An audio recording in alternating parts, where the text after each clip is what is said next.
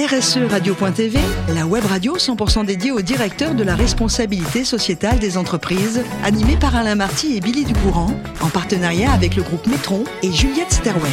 Bonjour à toutes, bonjour à tous, bienvenue à bord de RSE Radio. Vous êtes plus de 5000 directeurs de la responsabilité sociétale des entreprises et dirigeants d'entreprises abonnés à nos podcasts. Nous vous remercions d'être toujours plus nombreux à nous écouter chaque semaine.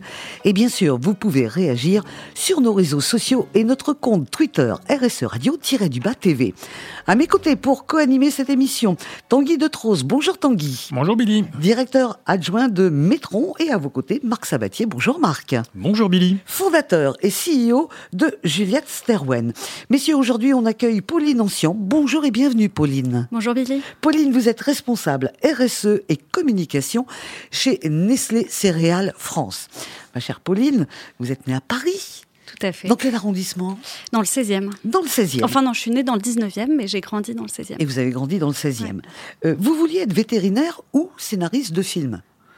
Il y a un gap entre les deux. Tout à fait. Même, alors, vétérinaire, je pense que c'est effectivement le rêve de pas mal de jeunes filles, donc c'est pas très original. Et scénariste de film, moi, j'adore lire, écrire, et je viens d'une famille qui écrit beaucoup.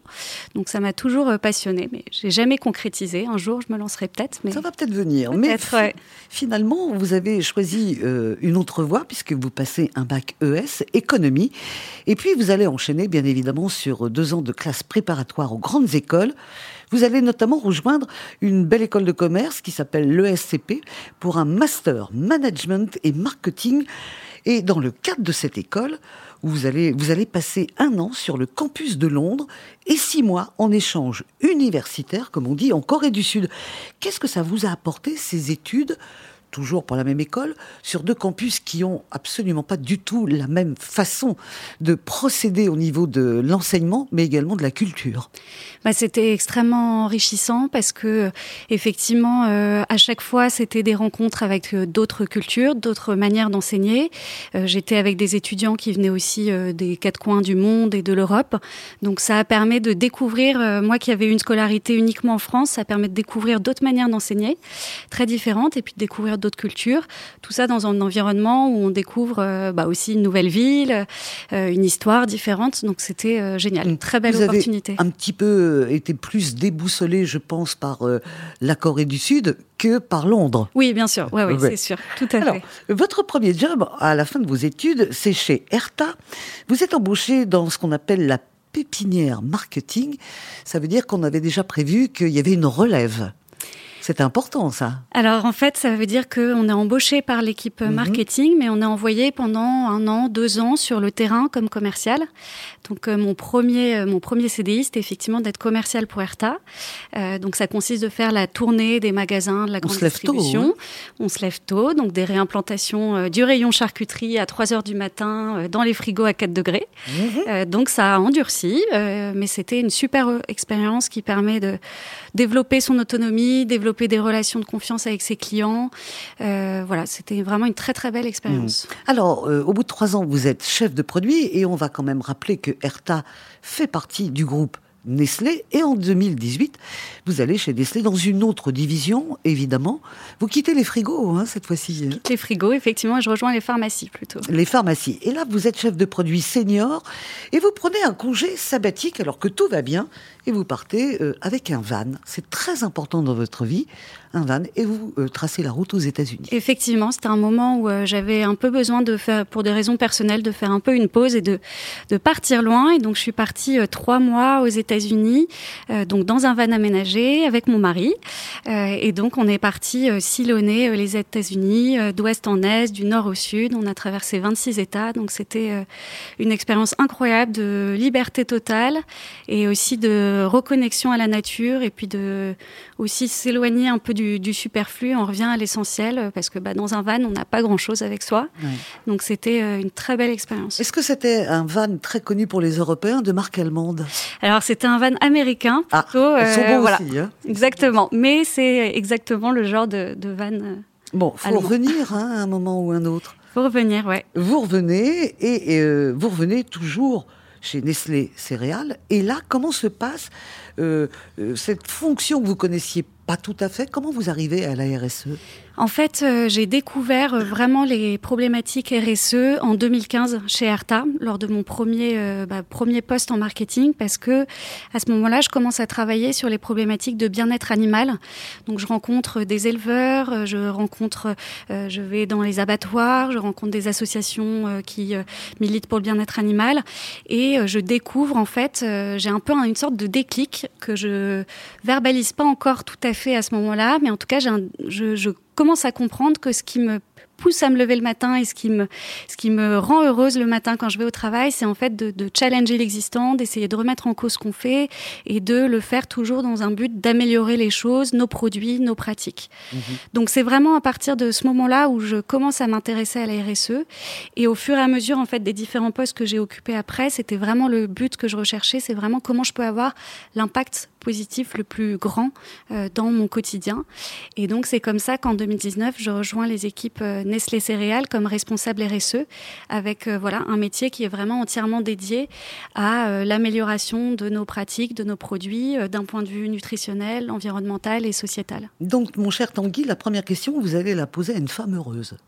C'est agréable. Hein. Oui, qui a fait Into the Wild, mais qui en est revenue. Elle. Exactement. Donc, bravo pour ce parcours.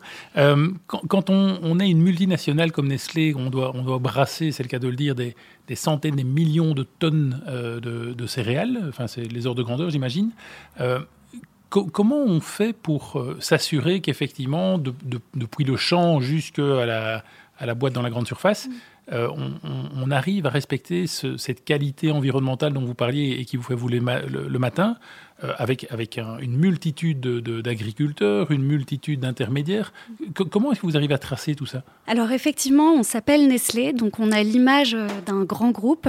En réalité, Nestlé Céréales, pour vous replacer un peu le contexte, donc c'est des marques iconiques que vous connaissez bien, comme Chocapic, Nesquik ou Lyon. Les enfants connaissent très très bien. Voilà.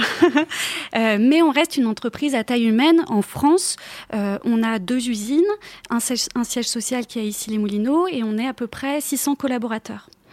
Donc on est dans des ordres de grandeur qui sont finalement pas si importants par rapport à l'image qu'on peut avoir de Nestlé.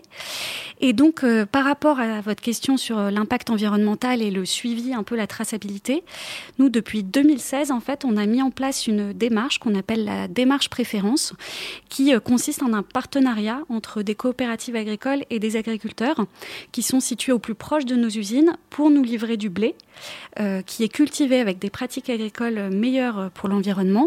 Et en contrepartie, on rémunère mieux ces agriculteurs. Donc, en moyenne, ça fait une rémunération autour de plus de 2 000 €, une prime de 2 000 € par agriculteur et par an. Et aujourd'hui, pour nous fournir la totalité de notre blé complet qui est utilisé dans nos usines, on travaille avec 128 agriculteurs. Donc vous voyez, dans les ordres de grandeur, effectivement, on est une grosse entreprise, mais on reste quand même vraiment à taille humaine. Et donc, on connaît ces 128 agriculteurs qui livrent notre blé. Tanguy, deuxième question. Et je reste dans le cadre environnemental alors, mais plutôt côté usine de transformation, en termes de performance énergétique, d'émissions, de scope 1, 2 pour les émissions de gaz à effet de serre. Quelles sont les démarches que vous pouvez entreprendre côté Nestlé, quelque part ? Alors, on a réalisé un bilan carbone de notre activité, de notre entreprise. Et en fait, l'étape dans la production, dans la fabrication de nos produits qui génère le plus d'émissions carbone, c'est la culture de nos matières premières. C'est plus de la moitié de nos émissions carbone. Donc, si on veut avoir vraiment un impact positif sur l'environnement, c'est vraiment le travail qu'on fait avec les agriculteurs qui est le plus important, enfin, en tout cas, qui va avoir un impact le plus fort. Donc, on est déjà bien engagé avec ces agriculteurs avec qui on travaille depuis 2016. Là, notre but dans l'année 2023, en tout cas, c'est de les aider à transitionner vers l'agriculture régénératrice, qui est une agriculture qui permet de restaurer la santé du sol et de permettre au sol de capter du carbone. Donc on est en train d'accompagner ces agriculteurs dans la transition. Et on a également un plan pour le cacao, qui est le deuxième ingrédient de notre portefeuille qui émet le plus de carbone. Donc là, depuis la fin de l'année dernière, on a rejoint le plan cacao Nestlé, qui est un plan d'approvisionnement en cacao plus responsable d'un point de vue environnemental et aussi sociétal. Donc on a toute cette partie vraiment ingrédients sur laquelle on travaille depuis plusieurs années et sur laquelle on est en train d'accélérer. Et puis on a effectivement tout au long de notre chaîne de valeur aussi des émissions liées à nos usines, à nos packaging, à notre logistique. Et on a également des actions qui sont faites sur les packaging. Par exemple, on a l'objectif d'être 100% conçu pour être recyclé d'ici 2025. On est déjà à 98%. Dans nos usines, on fait également, on est à 100% d'électricité qui est issue de sources renouvelables.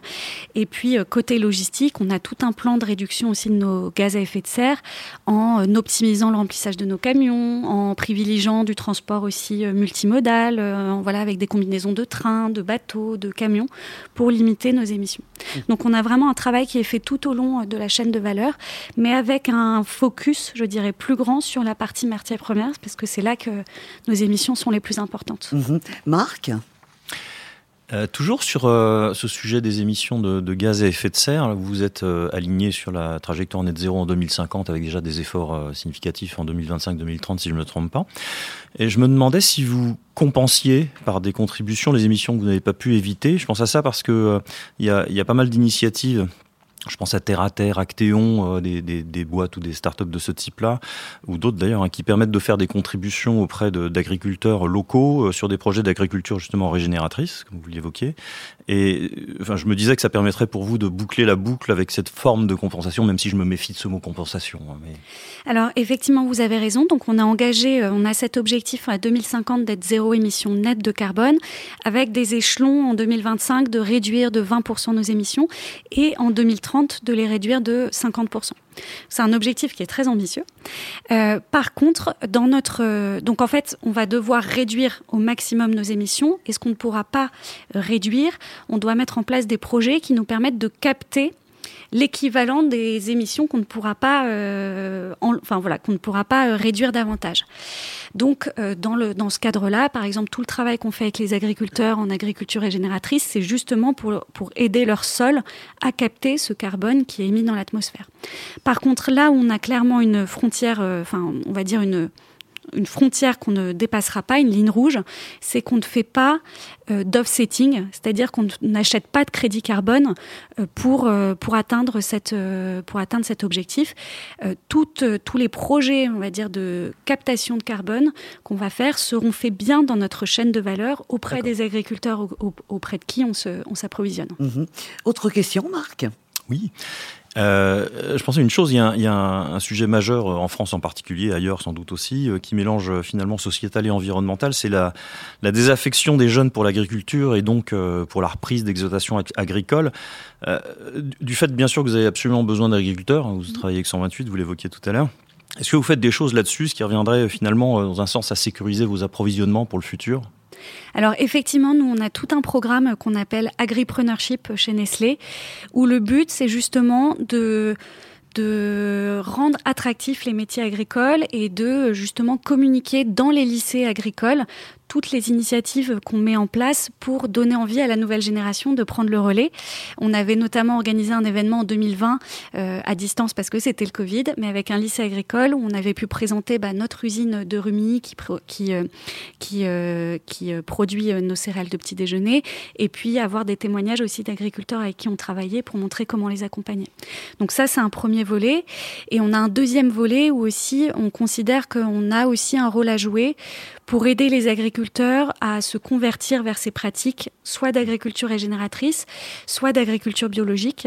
On sait qu'actuellement, l'agriculture biologique est pas mal chahutée, elle est pas mal déstabilisée par le contexte inflationniste, par la concurrence d'autres labels.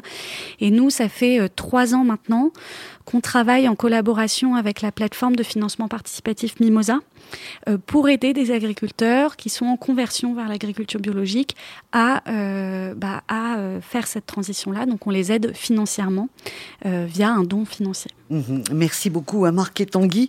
Avant de vous laisser partir, Pauline, je voudrais vous taquiner un peu. On a parlé de ce van aux États-Unis. Vous adorez ce mode de voyage. Vous partez dans quelques jours, cette fois-ci, dans les pays nordiques. Depuis que vous êtes à la RSE, quand vous êtes dans votre van, est-ce que vous voyagez différemment ? Alors c'est vrai que depuis que j'adore voyager et c'est vrai que depuis que je travaille dans la RSE et que je suis plus sensibilisée à ce sujet-là, j'ai un peu changé mon rapport à l'avion notamment. Avant je prenais l'avion très souvent pour partir 3-4 fois par an. Là je vais prendre l'avion pour partir dans les pays nordiques, ça sera la première fois depuis 4 ans. J'avais pas pris l'avion depuis 2019. Donc ça me fait voyager différemment, beaucoup plus proche de chez moi, en utilisant le train. Ça me fait découvrir des belles régions françaises que je connaissais pas, des coins à l'étranger aussi un peu exotiques. Je suis allée en Bavière, bientôt j'irai au Pays de Galles. Donc voilà, ça me fait voyager autrement et c'est super. De cette contrainte, j'en tire plein d'opportunités. Merci à la RSE, merci aussi à vous Pauline pour cette interview. On aura une pensée chaque matin devant notre bol de céréales, on pensera à vous. Merci également à Tanguy et Marc, c'est la fin de ce numéro de RSE Radio.